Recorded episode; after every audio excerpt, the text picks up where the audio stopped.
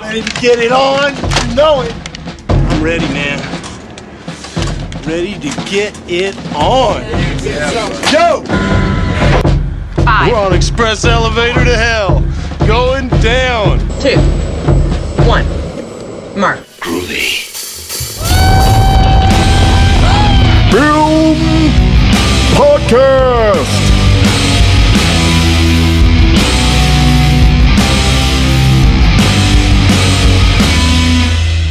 Hello and welcome to the Film Podcast with Bryan Stumpf and Joe Friend. Here you'll find some bits and bobs of Hollywood ephemera as we take a deep dive on a specific topic. I am your host, Joe Friend, award-winning screenwriter, musician, pedantic man about town, and general polymath, accompanied by my friend and cohort, a renowned independent film producer, writer, and director, Bryan Stumpf. Bryan Stumpf, you ready for today? You know what today is, Bryan? You know what today is? It's Aliens Day, Bryan. It's Aliens Day. This, this is quite possibly one of my favorite movies of all time. So I am genuinely Yes.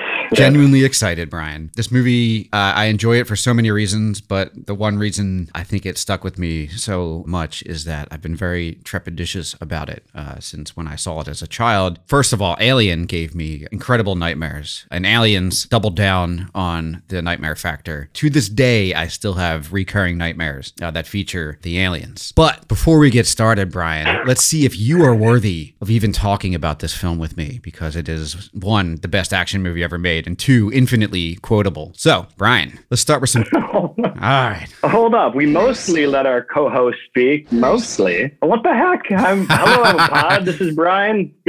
Jeez, we mostly prepare when we podcast. Mostly. So yes, uh, game over, man. it's Bryan Stumpf. Thank you, and I'm ready for my quiz. Thank you, Joe. All right. So Bryan needs to talk. He doesn't realize that he's going to die halfway through this podcast, like every other character in the film. All right, Bryan, some t-ball for you because because I know you're like a space marine. You're you're sometimes mentally challenged here. When was Aliens released?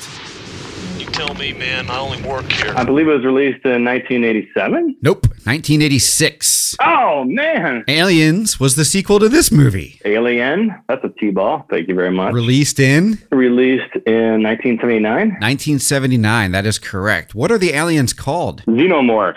Up, yep, xenomorphs, uh, XX121, or we would take Internecivus, Internecivus raptus, I think was their other name. From what animal are the alien screams derived?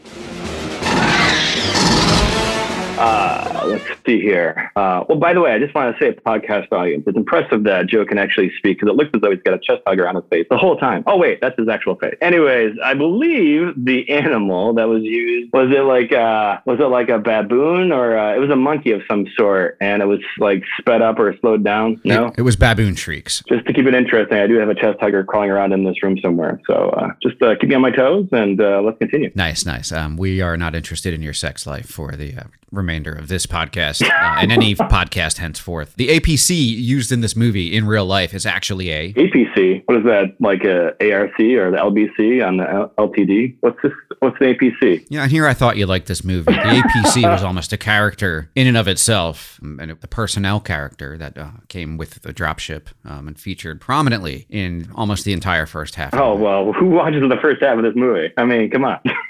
The personnel carrier, the cool truck that they were driving around through oh walls. yeah. Oh my god. Okay, yeah, the black. Uh, that's that that machine, that vehicle. I thought he thought we have discussed in this episode or this uh, series. This uh, we've discussed Terminator, and we discussed how there are certain moments where Terminator feels as though it could be a little bit dated, and some of the some of the things that you see in Terminator just kind of didn't date well. I think Cameron was aware of that, and I think when he did Aliens, he was like, "Let me build a kind of vehicle that will stand the test of time." There's no way that there's any features in this vehicle. It's almost featureless in a way, but it's big, it's hulking, it's cool looking, and it just doesn't look dated one bit. Thank you for ducking the trivia question, uh, the APC is thereby diminishing your chances to actually continue this podcast. Whatever. The APC used in this movie in real life is actually a. Hummer, You're a Hummer. uh, a blinder. It's a modified British Airways airplane tow truck purchased from Heathrow Airport. Okay. Uh, Let's give you an easy one.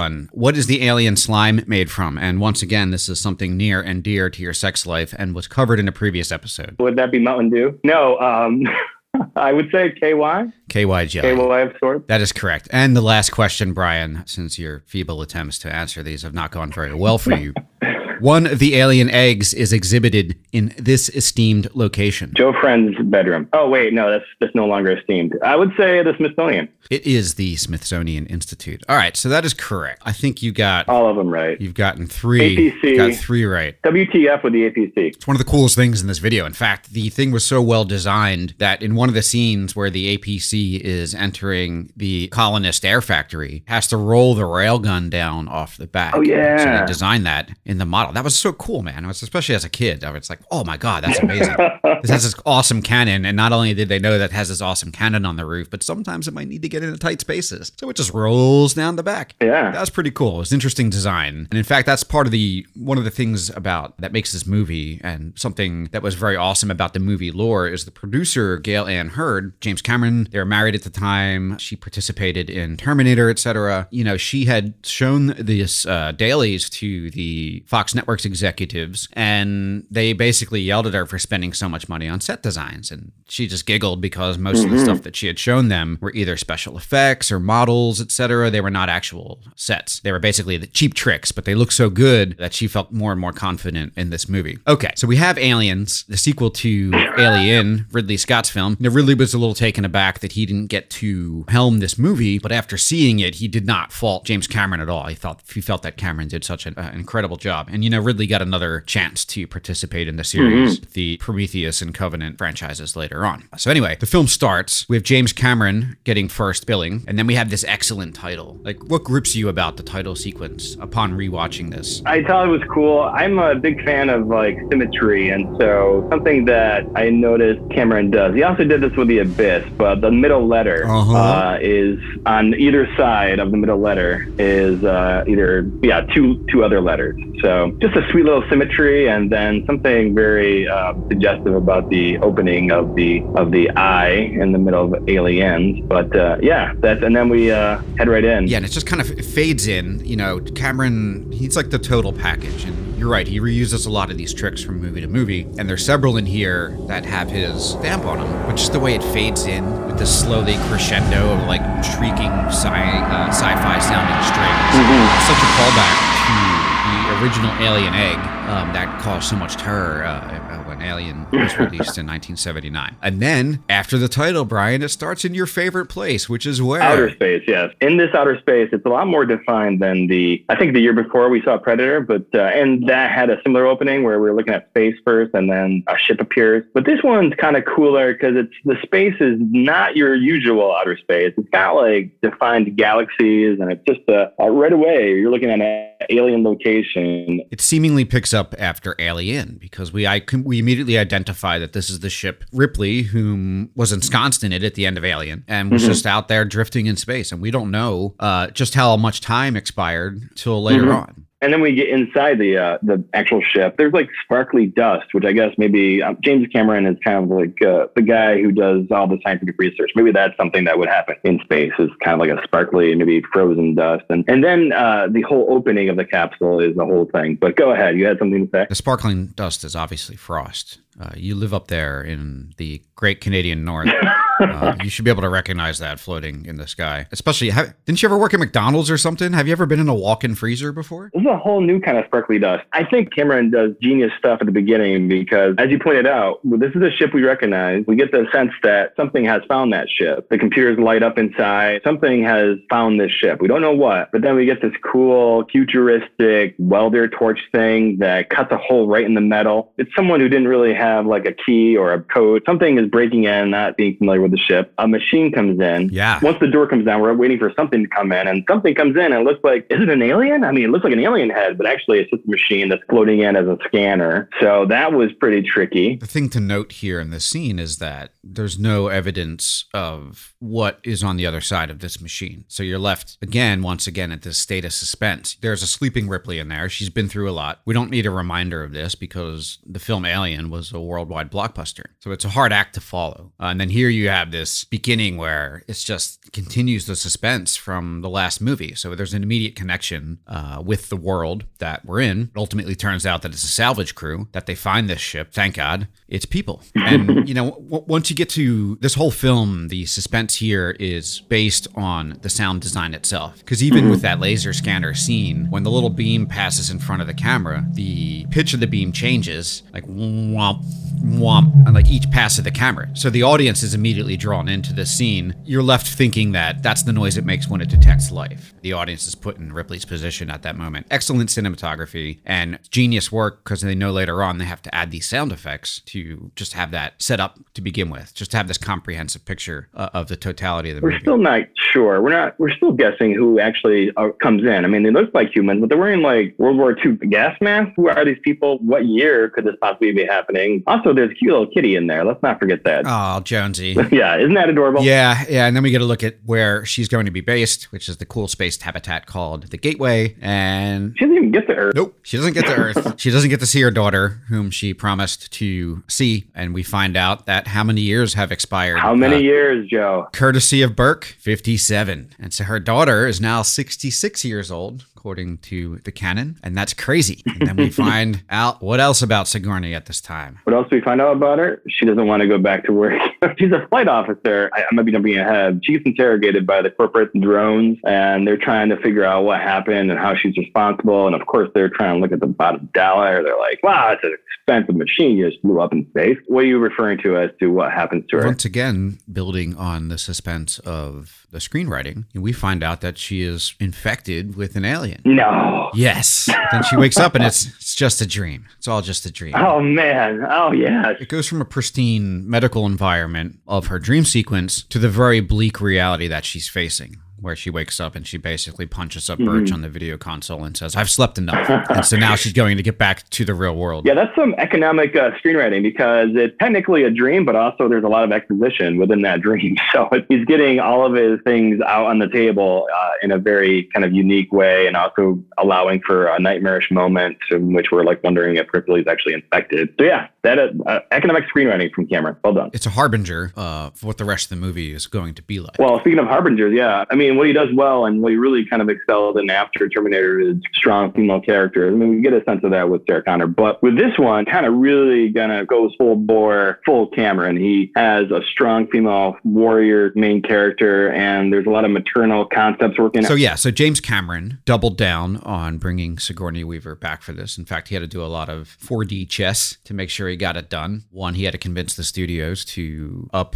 Sigourney Weaver's salary from the paltry $35,000 from Alien to the $1 million fee in Aliens seven years later. Two, he had to convince Sigourney to be back in this movie. She didn't want anything to do with the series at the moment. Cameron went and called another agent friend of his, whom you know she was connected to her agent through, and basically said, Oh, yeah, we completely re- rewrote her out of this sequel and it's way better now. And so that back channeling happened and it was a bluff and it worked. So James Cameron did a lot to make sure that he had her back, but also make sure that, yes, it had a strong female lead, which was a, a cartwheel from the genre itself, who was just typically homunculin men doing manly shit.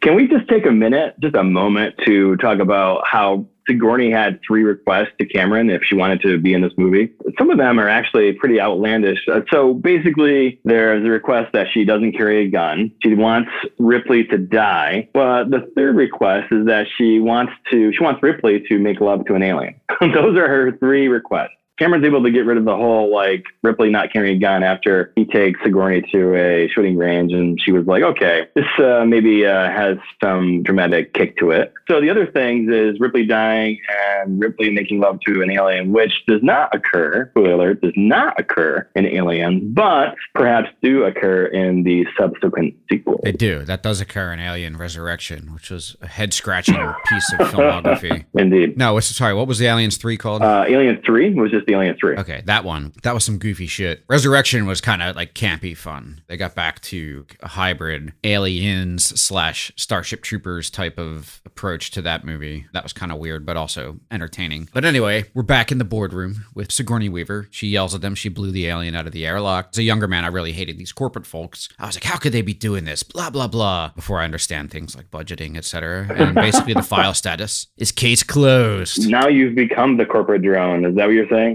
I just never understood their position, I guess, until you're put in the position of what do the other entities care about. It's like everything budget be damned. Yeah. This is not an uh, important or kill all the animals or not a, not a potentially interesting scientific discovery and definitely not a waste of corporate funds. So we were already sided with Sigourney Weaver, the, human, the humanity of it. Yeah, but this is another uh, perennial Cameron theme that we see in lots of his, Yeah. his movies throughout his career. Is the dichotomy of just young dreamer, a young person that's trying to get the shit done uh, and basically passionate, and coming into confrontation with the corporate boardroom, the corporate drone. I mean, she's very emotional, talking about her experience in Alien, and they're like disgusted by her high emotional. And the main guy in charge, you don't actually see him at first, the faceless, soulless guy. He describes how humans being killed are part of the collateral damage when you're looking for something that might be like unobtainium or Yeah. trying to establish a colony, a, a shake and bake colony or whatever. He carries that through all the way to definitely to Avatar, Cameron to the extreme. Starts in Aliens, or maybe it started in Piranha 2, but I haven't seen that movie most recent enough to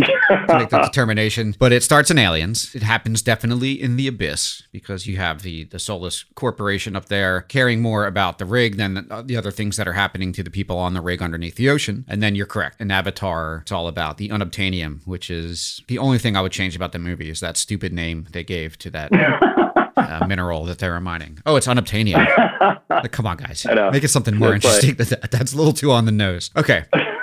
So Ripley goes back. She leaves the boardroom and you see her smoking a cigarette, very long ash. They don't film cigarettes much anymore. But then both Burke and we are introduced to Gorman. They show up at Ripley's place. And I never noticed this before when I was younger, but Ripley lives in a space ghetto. And Gorman and Burke are walking down the hallway to Ripley's place. It's like Yeah. strewn with trash and it's just dismal. The lights are flickering. She like lives in the shitty part of the space station. That sucks. Yeah, I got to point that out that uh, I noticed that as well. And uh, by the way, this, about that cigarette, um, yeah, people don't smoke anymore. But there's two things that actually I'm a big fan of setup and payoff. And there's a couple things that are significant about her having a cigarette. Uh, first of all, it's been going for a long time. It's long ash, which we realize it's actually been a while since the corporate uh, boardroom. Uh, She's actually found a job Yeah. and she's gotten good at it. Time passes. At some point later on, she will be needing a cigarette lighter. In my notes, I was like, well, how the heck did she get this cigarette lighter? Well, it is, it was established early on. She didn't smoke that much throughout the movie, but it's everything set up up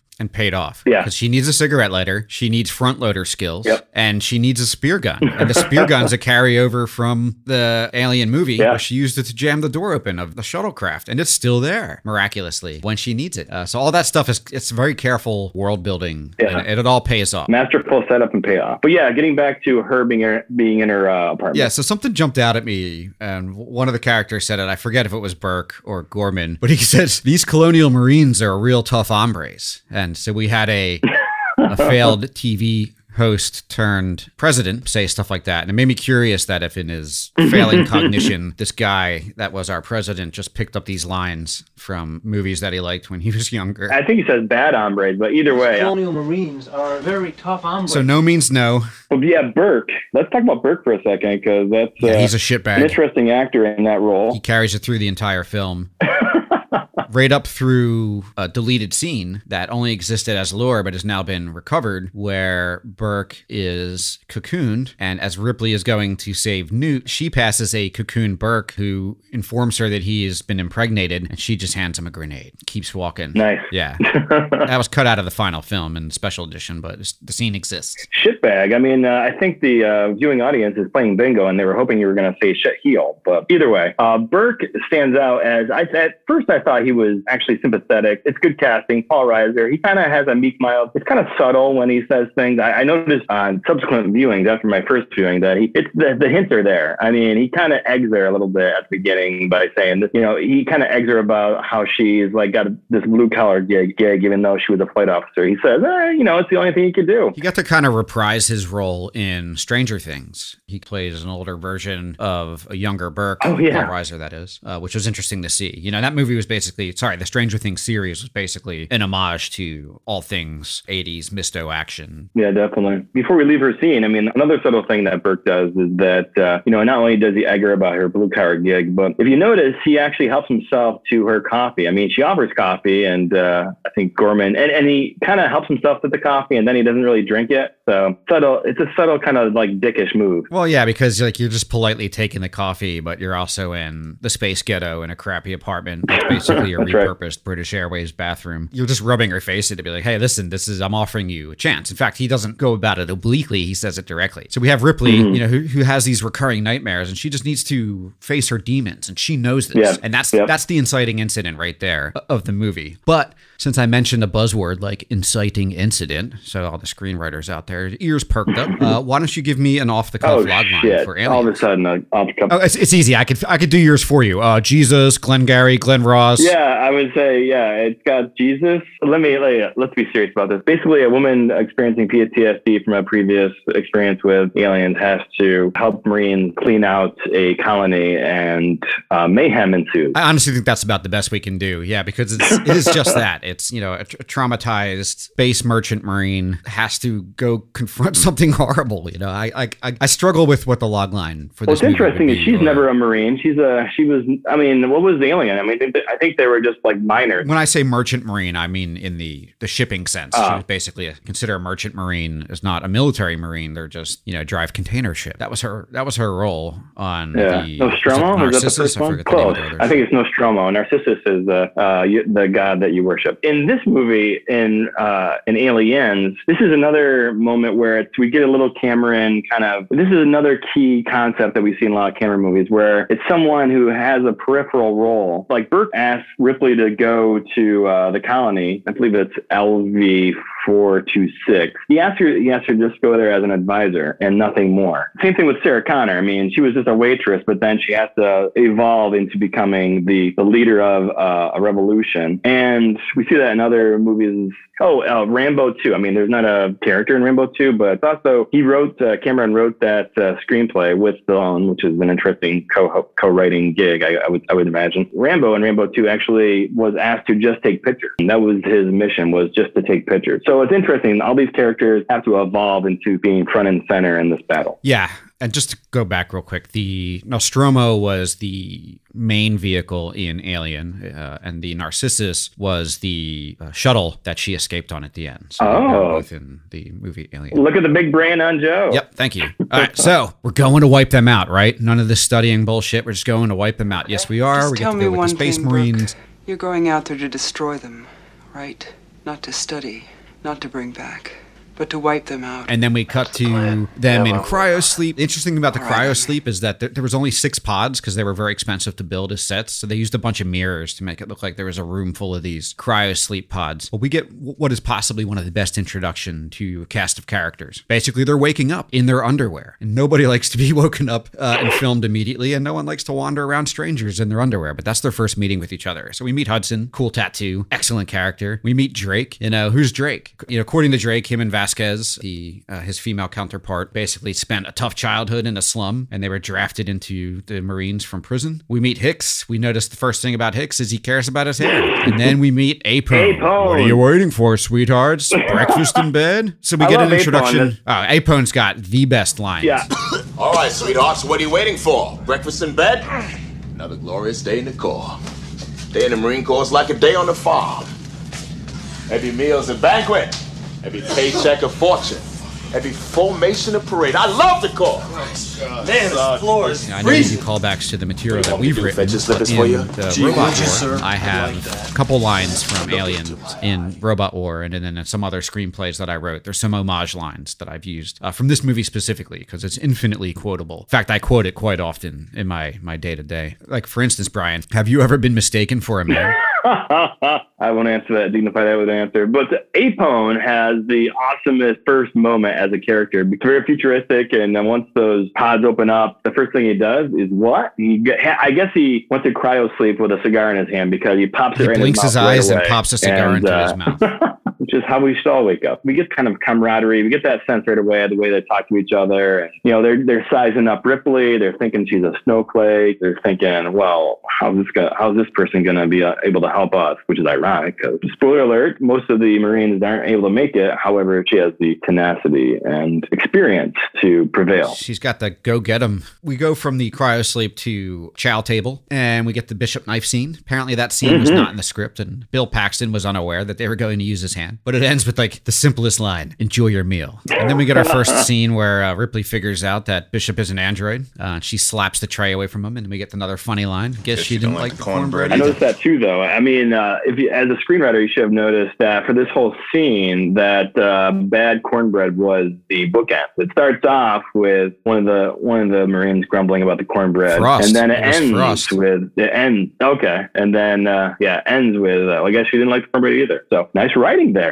A lot goes on that scene, but bookended nicely. It was, it was excellent writing, and we're actually coming to the point that I was trying to make in the beginning. Just, just to cover a few more bases, we go from there to the hangar scene. We get to look at the dropship. We hear about the parasite ghost story that Ripley tells to everybody, and Vasquez just tell me where they are so I can kill it. Then we get the weapons loading scene. We see that Ripley has skills that she learned in between when she was awoken from cryo sleep after 57 years and when she was put on this ship. Now uh, she can operate the walking loader. The We see all the cool space marine weapons, and we see the APC, which is a vehicle better than the Batmobile, and then we get to the dropship scene. Release sequencer. On my mark. We're on express elevator to hell. Going down. two, one. Mark.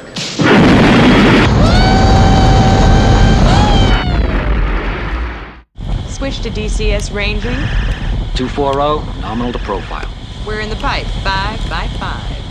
Number of things that these guys are going in to whoop ass. That the xenomorph from Alien is woefully outnumbered, and that the superior firepower is going to deal with the situation handily, no problem. So we're left with a little bit of confidence, but we're also in that area of James Cameron Or filmmaking. Yeah, dot dot dot. Uh, the ellipses there, but we're also in that area of James Cameron filmmaking where it's an action movie where the action does not start until a full halfway through the movie. You know, we're just treated to a bunch of cool suspense and then exposition and then world building and not a lick of action until halfway through the movie. You know, we get to the drop ship scene. We learn that Gorman is not battle hardened. He's only done 38 simulated drops. How many drops is this for you, Lieutenant? 38. Simulated. How many combat drops? We contrast that to Hicks, Uh, who is battle hardened, who's sleeping through the whole thing. And then we get to the this one. complex, and we know it's going to be miserable. Muddy, it's rainy, it's gross, Bleak. it's dark. Yeah, it's bleak. it's like, man, I would not want to be a space colonist. These are some hardy people, kind of like your stock a few generations before, because you've actually gone quite soft up there in the great Canadian North. We get to lots of stuff. We get to some good point of view shots. We get some good Dutch angles in there. We get some good cowboy shots. Just great narrative camera work that fills a lot of time and space very interestingly. Yeah, a lot of things that have been brewing but aren't revealed until at least the midpoint, which is great. A lot of people argue whether Aliens is an action movie or a horror movie. And when they get to LV 426, it is kind of spooky, scary, and lots of slimy stuff. And then there is a pretty sweet jump scare when we get the reveal of one of the primary characters of the whole movie, and that would be Rebecca Newt Jorden. Oh yeah, Rebecca Newt Jorden. Her illustrious film career, checking the IMDb, is meh. she went off and became Mostly a nothing. mostly she went off and became a school teacher. Uh, she that was her first and last role, and good for her. Hey, she figured out that she didn't like acting, maybe, or being covered in dirt and KY jelly and push down a slot over and over again. But hey, I might have had a different opinion on that activity. Uh, but getting back to the characters, they get to the planet and Hudson run a bypass.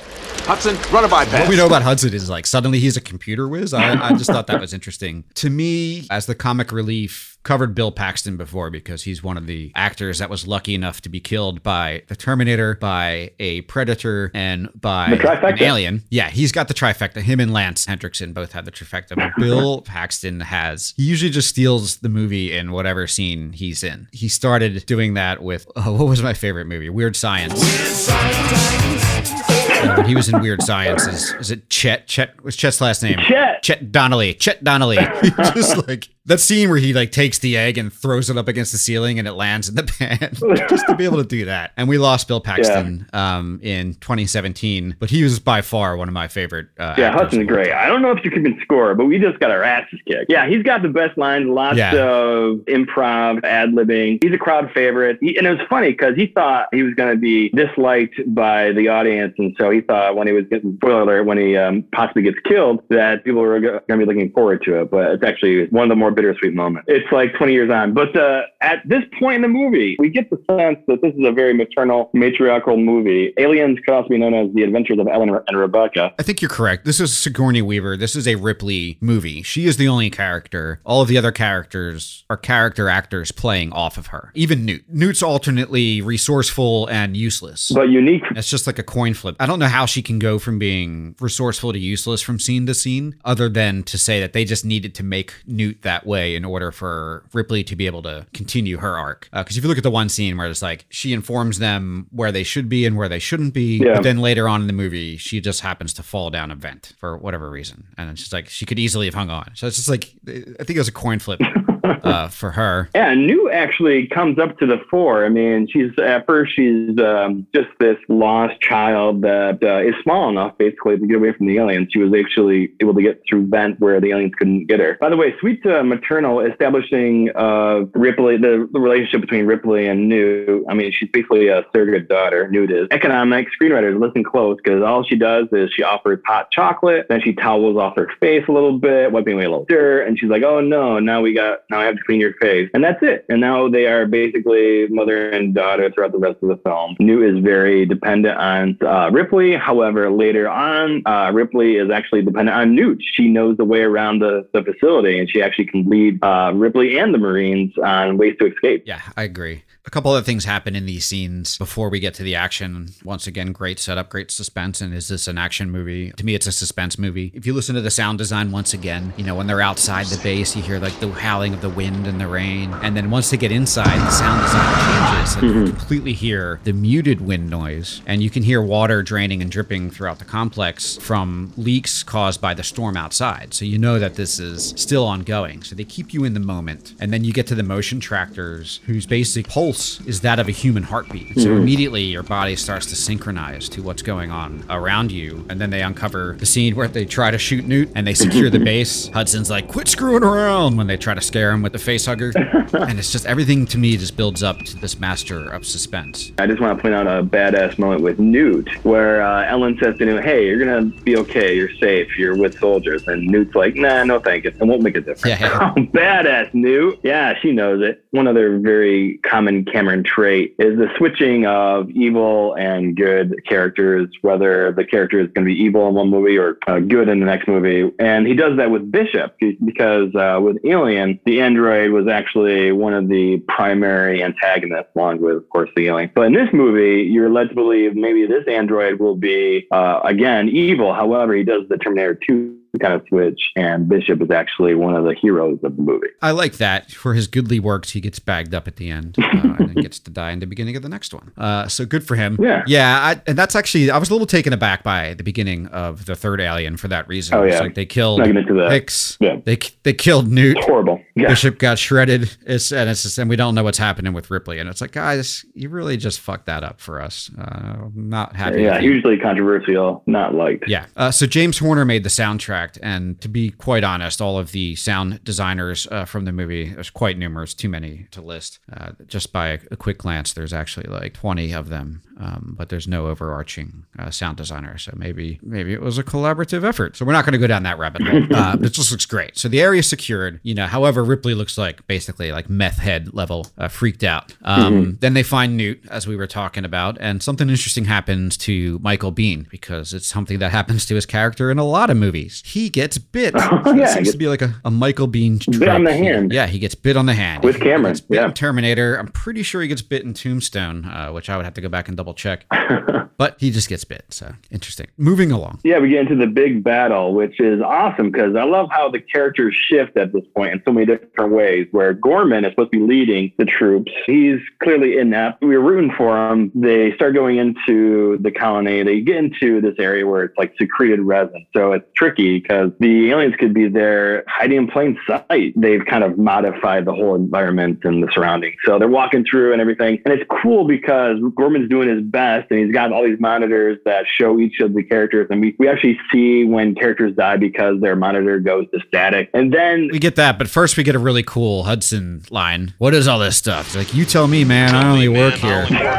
so you get in the hive and it's under the primary heat exchanger. So they come to That's another right. tough choice that they have to make in order to pursue these colonists in a potentially hostile area. They're not allowed to use their weapons. That's nut. And then we have our first death, which is Frost. And how does Frost die? Doesn't he get scooped up by uh, an alien dropping from like Spider-Man from the ceiling or something? I think the person gets scooped up. I think it's like Wierzbowski or somebody. Wierzbowski! Frost gets flamethrowered by whomever does get scooped up. Uh, and he's the first death. He falls down through the stairwell, yes. Oh, yeah. Yeah. So it's almost fate that Frost gets killed by a flamethrower anyway. His cartridges go off that he collected and start killing other people. And that's when all the aliens start to wake up. So when you torch their babies, they tend to get a little pissed off. And they're they're waking up is scary. I know. It's dark. That's a good point. Uh, the aliens have been there all along, but it's only when, uh, again, getting back to the whole maternal point, but the whole colony is set up, like the alien colony is set up just like uh, a bee colony, where there we learn that there is a queen and all these probably worker bees are probably all who knows, but they're probably all female, and they only get involved when uh, the babies, uh, when when someone actually tortures a baby, and that's when they say, hey, you know, we're we're not here to we're here to procreate, we're not here to like kill people, but if you're gonna get in the way of that, then let's just get to business.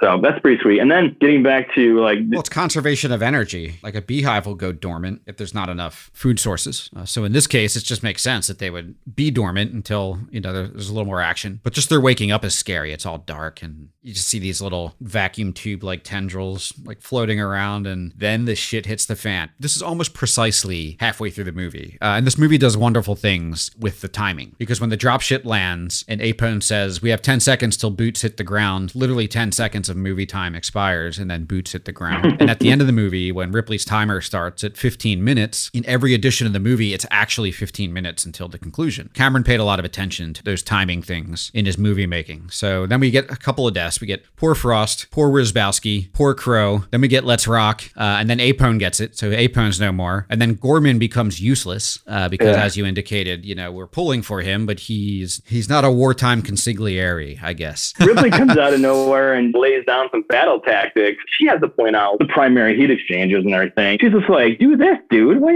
what the hell? We can't fight this battle if it's going to be like this. And he's like, you know, he just go, he just freezes. So she takes the bull by the horns and she goes and drives the APC through several walls. Badass moment. Yeah, and then we have uh, Hicks going, Drake, we are leaving. you know, and Drake's bringing up the rear with his awesome gun. Then Drake gets it because I think Vasquez shotguns one of the aliens coming up to him and it sprays him with acid and, and he goes down. And then they have to shut the door to the APC. we get Ripley thinking, what the fuck did she sign up for this for? they have a decision to make. They're stuck outside. The cooling off APC. They're definitely not going back into the into the air processors. And so they call their uh, their dropship.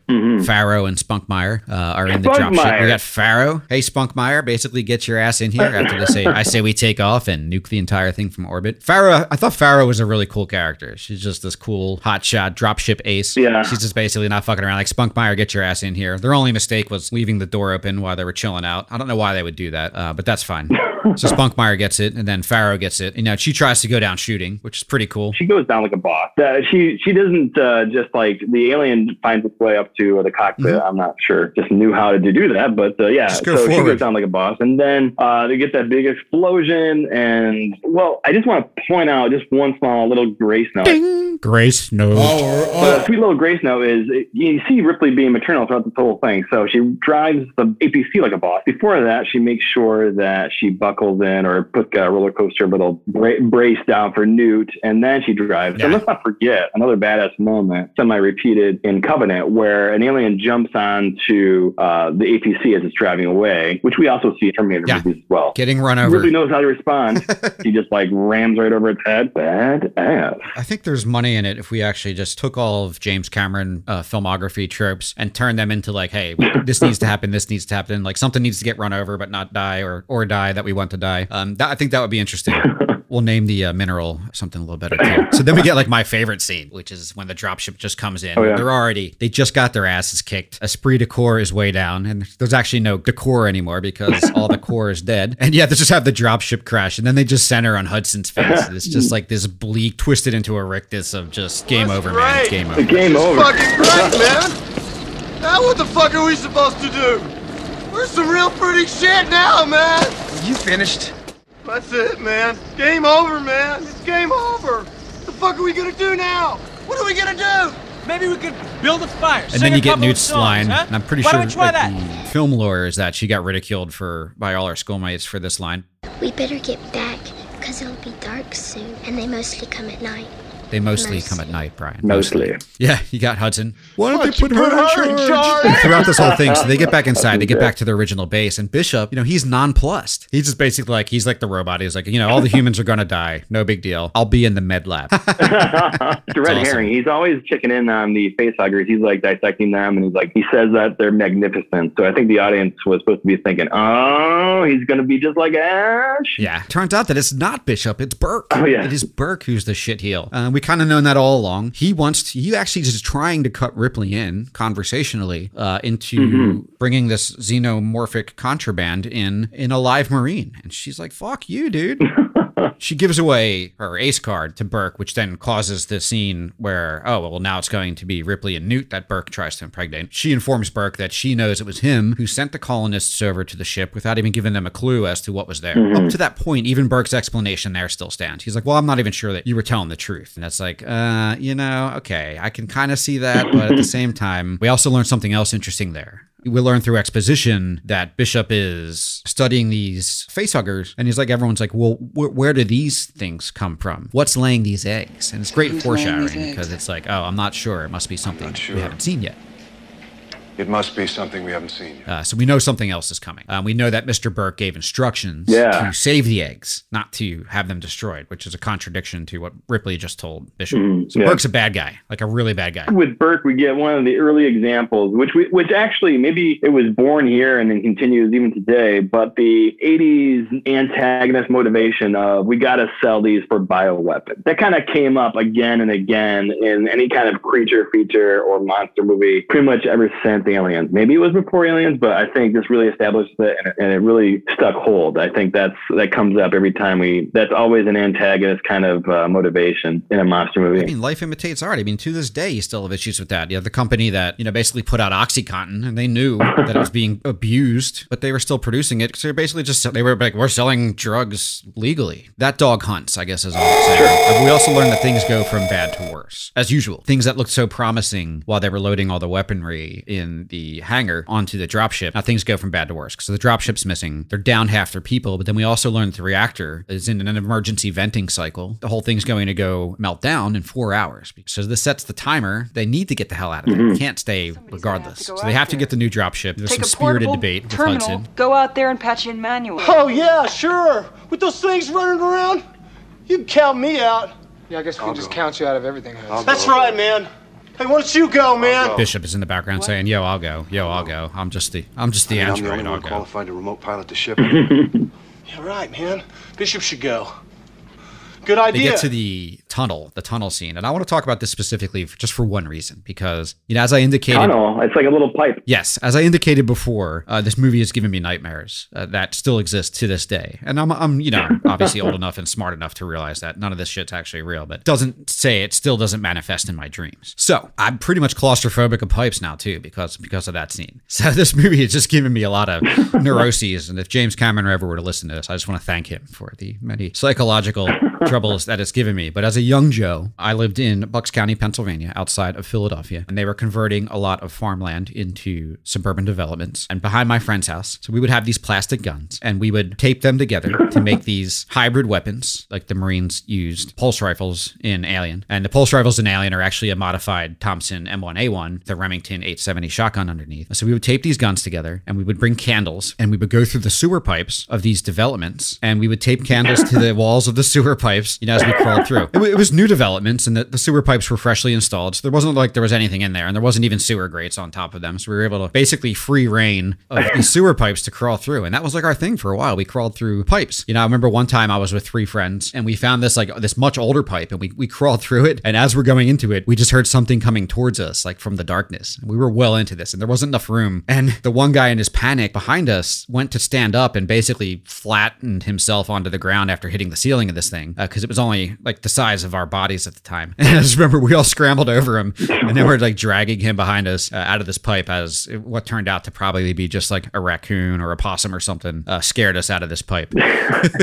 you think I grew up in the hinterlands? Your upbringing sounds perfectly Dickensian. Candles? Did you was your bodice ripped at one point, or I don't know? My little Bryan story about this is even more horrific though, because uh, it was R rated, and I at that '87 I was just a 12 year old little little narny. I was really excited to see Aliens, but I couldn't. I thought it was too scary because it's R rated. So I think my parents went to go see that. Well, I had to go see The Gods. Would be crazy. One day, something fell from the sky. Now, what the hell? Ah, that movie was awesome. no, it was not for a 12 year old. I was like, I could not get any of that. I was like, I can't believe I'm sitting here watching this. Oh, that was hilarious. But, we used to uh, rent that from West Coast Video. All right. So, anyways, young Bryan, young Joe, Newt is getting ready to take a nappy nap in the uh, med lab, and Ripley's being all maternal and wishing her to sleep. She does a cute little thing. Uh, yeah, she puts the heater on her. I think Newt does a cute little I, I got your nose thing, and then uh, when they get ready for cryo soup later, Sigourney doesn't back to her. So another cute little Grace Note. And if you don't have bingo by now, There's actually a very romantic moment between the new newly formed family Oh, of Hicks. Hicks, where Hicks gives Mhm. Ripley Here, the motion tracker you to put bracelet. What's it for? It's a locator. Then I can find you anywhere in the complex. On this. It's just a precaution. And then very lovingly informs Ripley that, Hicks, I'm not gonna end up like those others. You'll take care of it. well, after Ripley asks, Hicks, you'll kill me, right? Yes, yes, baby, I'll kill Here you. comes to that. I'll do us both. Aw, so sweet. Th- then Ripley goes and gives the bracelet to Newt right afterwards, which is pretty funny. cute. Uh, Hicks says it's not like we're engaged or anything. For the purpose of the movie, they just established their relationship with that. So that's pretty sweet. They did, and then in all things being set up and payoff, it immediately pays off because then you get the facehugger scene, which is terrifying, which is something amazingly epic happens here. And if any of our listening audience goes back and watches this movie right now, just pay attention to this action sequence where Hudson shoots the glass and then Hicks does a full body dive through the glass. An incredible, amazing uh, action sequence. Once again, all this is, brought to you courtesy of Burke, uh, who then. Well, you know, yeah. basically gets questioned and is going to be placed into. He knows he's going back to prison, uh, and right when that's happening, what happens, Bryan? What happens next? Things go from bad to worse. Wait, wait, wait, wait. Hold up. I mean, that's a great action sequence, but I think Cameron does a great job of stacking the odds, of Burke stacking the odds against Ripley and Newt because first he locks them in this soundproof room. Can't hear anything out of it. It's unbreakable glass. Yep. And he leaves Ripley's rifle outside of the room. And then there's a baby cam. There's a baby cam. Yeah. So that- that was the one last hope they have. And we see him turn it off. Total dick move. Yeah, every at every opportunity for the aspiring screenwriters out there, pay careful attention to this movie because it very the characters that play off of Ripley do not change, and that's kind of like the point. And that's also the point of a character actor. They're basically a vehicle that our main character can play off of, and so just pay attention to that. You can't have ten fully developed characters playing around. You just have to have ten archetypes. But then what happens when they're basically going to you know imprisoning Burke or kill him? Here's the setup and payoff I talked about before, where we established that Ripley is a smoker and we never see her smoke at all. But in this scene in Med Lab, that finally she able, is able to finally get help by having a lighter and setting off the fire alarm. So there we go. Oh, and Oh, then that's they right. escape. Set up and callback. Yep. but then we get to you know they're going to grease Burke. I say we grease this rat fuck son of a bitch right now. And what happens? What happens, Bryan? Uh, isn't there like an attack? Like they start getting aliens coming from out of all over the place, which is a sweet little setup because The movie switches back to suspense mode. The aliens cut Yeah. the power. The power's off. oh yeah, how do they know how to do that? Then you have Vasquez and Hudson out in the hallways. They're inside, inside the perimeter. They're in here. With their motion detector. Uh, and to this day, that noise, when it switches from the heartbeat to the signal acquisition Mhm. ping, gets my heart racing. Scary to this day. Yeah, and the dramatic part of it is that they see them coming, but they don't see them coming. And this is where, by the film's promise, uh, we actually do get aliens and a lot of them. It's really one of the only few scenes where we really see in the whole series, in the whole Alien series, where we actually see a ton of aliens kind of in full battle mode against uh, the Marines. And You have a series of the best deaths. You know, you have Hudson has the best death in the movie. I think Hicks pokes his head up in the ceiling, falls down, firing blindly into it. At this point, you have Gorman, who is still out of commission. And you have Burke, who's run off and locked the door. Basically, they're trapped. So Hudson dies. Gorman, who opens the door, suddenly is like, oh, what's going on? type of thing. And then you have the tunnel sequence. And we see Vasquez and Gorman get it. You always were an asshole, Gorman. And then we see Burke get it. We're down to four. Yeah, in a poetic way, though, uh, Gorman and Vasquez. The Gorman, this was his redemption, and Vasquez's hero death and Gorman's redemptive death, all in one. Yeah, it was trench camaraderie. And I think something that we've Yeah. seen in many, many war movies. You have a scene like that where, where two people whom were nemesis actually band together at the end to align against their real nemesis. And yes, that was a great redemptive arc. Then you have Newt doing something stupid. I'm going to fall down this hole, I'm fuck up everything. Because she's the only person left to fuck up everything. The other characters have been established as people who can't mess up. So you got Hicks, you got Bishop, you got Ripley, and you got Newt left. And Bishop's busy. He's off calling in the dropship. I have to correct you there uh, for a second. I actually noticed this time it's not necessarily a stupid uh, thing for Newt. It's a cause and effect situation. The blowing up of Gorman and Vasquez is actually what triggers Newt to get blasted back and then fall down into the vent. That moment right there is really what kicks off Act Three. In my opinion, she had a handhold and she should have been able to hold it. You're right. that is the beginning of Act Three. The music changes during the fight sequence from the suspenseful uh, we're under an attack by aliens over to this is now an escape chase uh, sequence. The soundtrack moves over to a march. That's pretty cool how that sound changes and it sweeps you up in it. So you're caught up in the moment of this great chase escape sequence where they need to make their Yeah. way out. We're left with four two of whom are now missing. So it's just hicks and ripley and hicks is injured. Yeah, Act Three is really all about Ripley trying to get the Newt to safety, and the odds are super stacked against her because they're on a planet that's going to be blown up pretty soon. We're introduced to the big bad main antagonist yeah. of the whole It was movie. foreshadowed. Yeah, it's all set up, and uh, Ripley's gearing up for the big battle moment and everything. That's really kicking off uh, Act Three. So uh, Newt actually it starts off with uh, her getting taken away, and I think it's a, a sweet little Jaws moment almost because it's got like underwater alien and uh, a girl, you know, a young girl kind of in peril. And then we get to the point where we find out that she's with the queen, and which is in big trouble. She has only so much, so much time until she gets possibly impregnated. And Bishop tells them they only have 19 minutes till the whole uh, planet is a cloud vapor the size of Nebraska. Timing, everything is leading up to Ripley making sure she finds Newt. She has a locator. At some point, she isn't able to use the locator, and but we hear uh, Newt scream, and that screaming is how Ripley finds her. Big reveal, the alien queen, and we find out that she's been laying these eggs this whole time. It's a sweet little matriarchal moment with Ripley and the alien facing off, and they kind of do like unspoken agreements. Just gonna take this girl away, and you're just gonna be cool about it. And the alien's like, no way. And then Sabrina's like, well, this is what you get. She tortures all Yeah, this. so they kind of negotiate the, the terms. The terms are broken. Yep. So Ripley lays waste to the alien queen's egg field, causing the alien queen to de- detach herself from her, her nesting and pursue Ripley in a state of revenge. And then you get to the, f- the final payoff. They call payoff. it the ovipositor that drops the eggs. Torching of the eggs, then the queen is after her. Queen figures out how to use an elevator. I'm not sure how that happened. Hey, you don't get to be the queen by by being a dummy. First, another red herring. We think that Bishop may have totally abandoned them on the planet. And the queen is coming up to the the deck where Ripley and Newt are. And then, Bishop! God damn you! Sure enough, Bishop's there and off they go. And everything's safe, right? Right, Joe? Everything, everyone's good and back on the uh, back on the ship and everyone's safe and no queen anywhere, right? It's done. It's over. And just like in Terminator, when the Team Wheeler uh, drives over the Terminator, then explodes. I mean, obviously the Terminator's dead. So there's some great things. Thankfully, the movie's over at that moment, and nobody nobody should uh, go see it. Actually, that's not that's not right. Yeah, it? Cameron has a lot of fake endings. I like how he does a fake ending where you think it's over, but it's not over. You think it's over, but it's not over. The queen has stowed away on the escape ship. She emerges. Bishop gets a uh, kind of a cool death because at first he's thinking maybe he has a chest burster, but no, it's actually the spike tail of the queen ripping through his chest, and then she picks him up and tosses one way, one half the other way, and and then I think the coolest moment of the whole movie because right now it's just Ripley and Newt. Ripley tells Newt just to go find him place, uh, a little hidey hole of some sort. While I figure something out, she draws the attention away of of the queen. She's gone for half a second, and when she appears next, what's that famous line? She comes out with a loader, and what does she say? We'll put the clip. in. Get away from her, you bitch!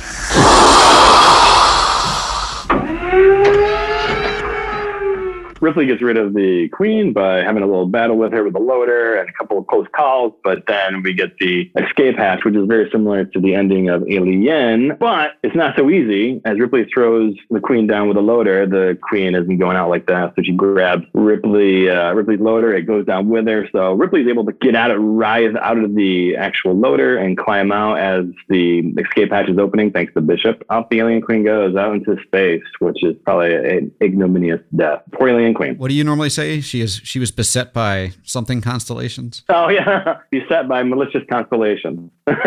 I'm sure that's what what she was thinking as she was floating away into the Milky Way. She's like, "Ah, oh, I've been beset by malicious constellations." So yeah, that's the end. We get the little cryo uh, cryo crib uh, situation with Ripley and Newt, and everything peaceful until Alien Three. Yes, you know, wonderful, excellent movie from beginning to end. Getting back to Cameron tropes, I think Entertainment Weekly described this as the greatest action movie ever made. The point we've been making all along is it's not, not a pure action movie. It's basically a suspense film. And I think a lot of modern action films just get this wrong. You look at some of the mindless action films that we have that's just like straight up action beginning to end. In a sense, it's almost like pornography. They treat anything that's non action oriented dismissively. And I think that's to the detriment of the filmmaking process. That's partially one of the reasons why we don't have many modern action movies that are considered greatest action movies of all time because they all just kind of blur together in their over the topedness. So I think a lot of modern filmmakers should go back and revisit movies like this and just make the t- connection of what truly makes an excellent action movie an excellent action movie. And it's it's the exposition, it's the world building, it's the suspense, it's every other component in there. It's just peppered with enough action uh, to keep you interested. I would say that there's only probably like five action sequences in Aliens to begin with, beginning to end. Again, we we, we mentioned that this season and the series is on the greatest action movies, and that so that you should go see them all if you haven't. To me, this is one of the top top of the ones that we are doing this season. Final thoughts? Yeah, I think people rag on Cameron for getting the Oscar for best screenwriter for Titanic. I think it shows that he actually is a fantastic screenwriter, not only because Aliens kind of proves it, because not only does he have excellent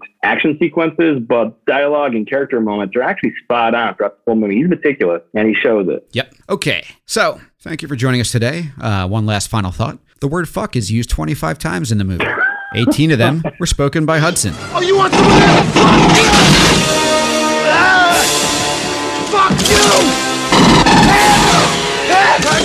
How many times in this podcast can we say the F word? that little uh, editor's note can be dubbed in afterwards. uh, I'm saying uh, game over, man. Thanks for joining us, and we'll fix it in post. That's right. We'll fix it in post. All right. Thank you for joining us, and we'll talk to you guys later.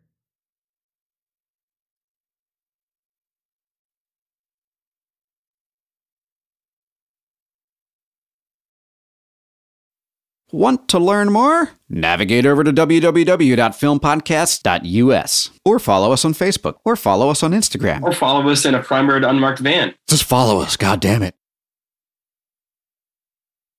Hey Joe, might you be able to recommend any graphic novels? Funny you should ask. The Robot War, a limited series, sci fi action comedy, graphic novel, written by yours truly. Santa Barbara is under siege by a robot army in a devastating attack. A ragtag group of video game designers, led by a cocky wiseass, battle across town to rescue his girlfriend and a school full of trapped children. You can get The Robot War on Amazon or through Comixology. That's The Robot War by Joe Friend.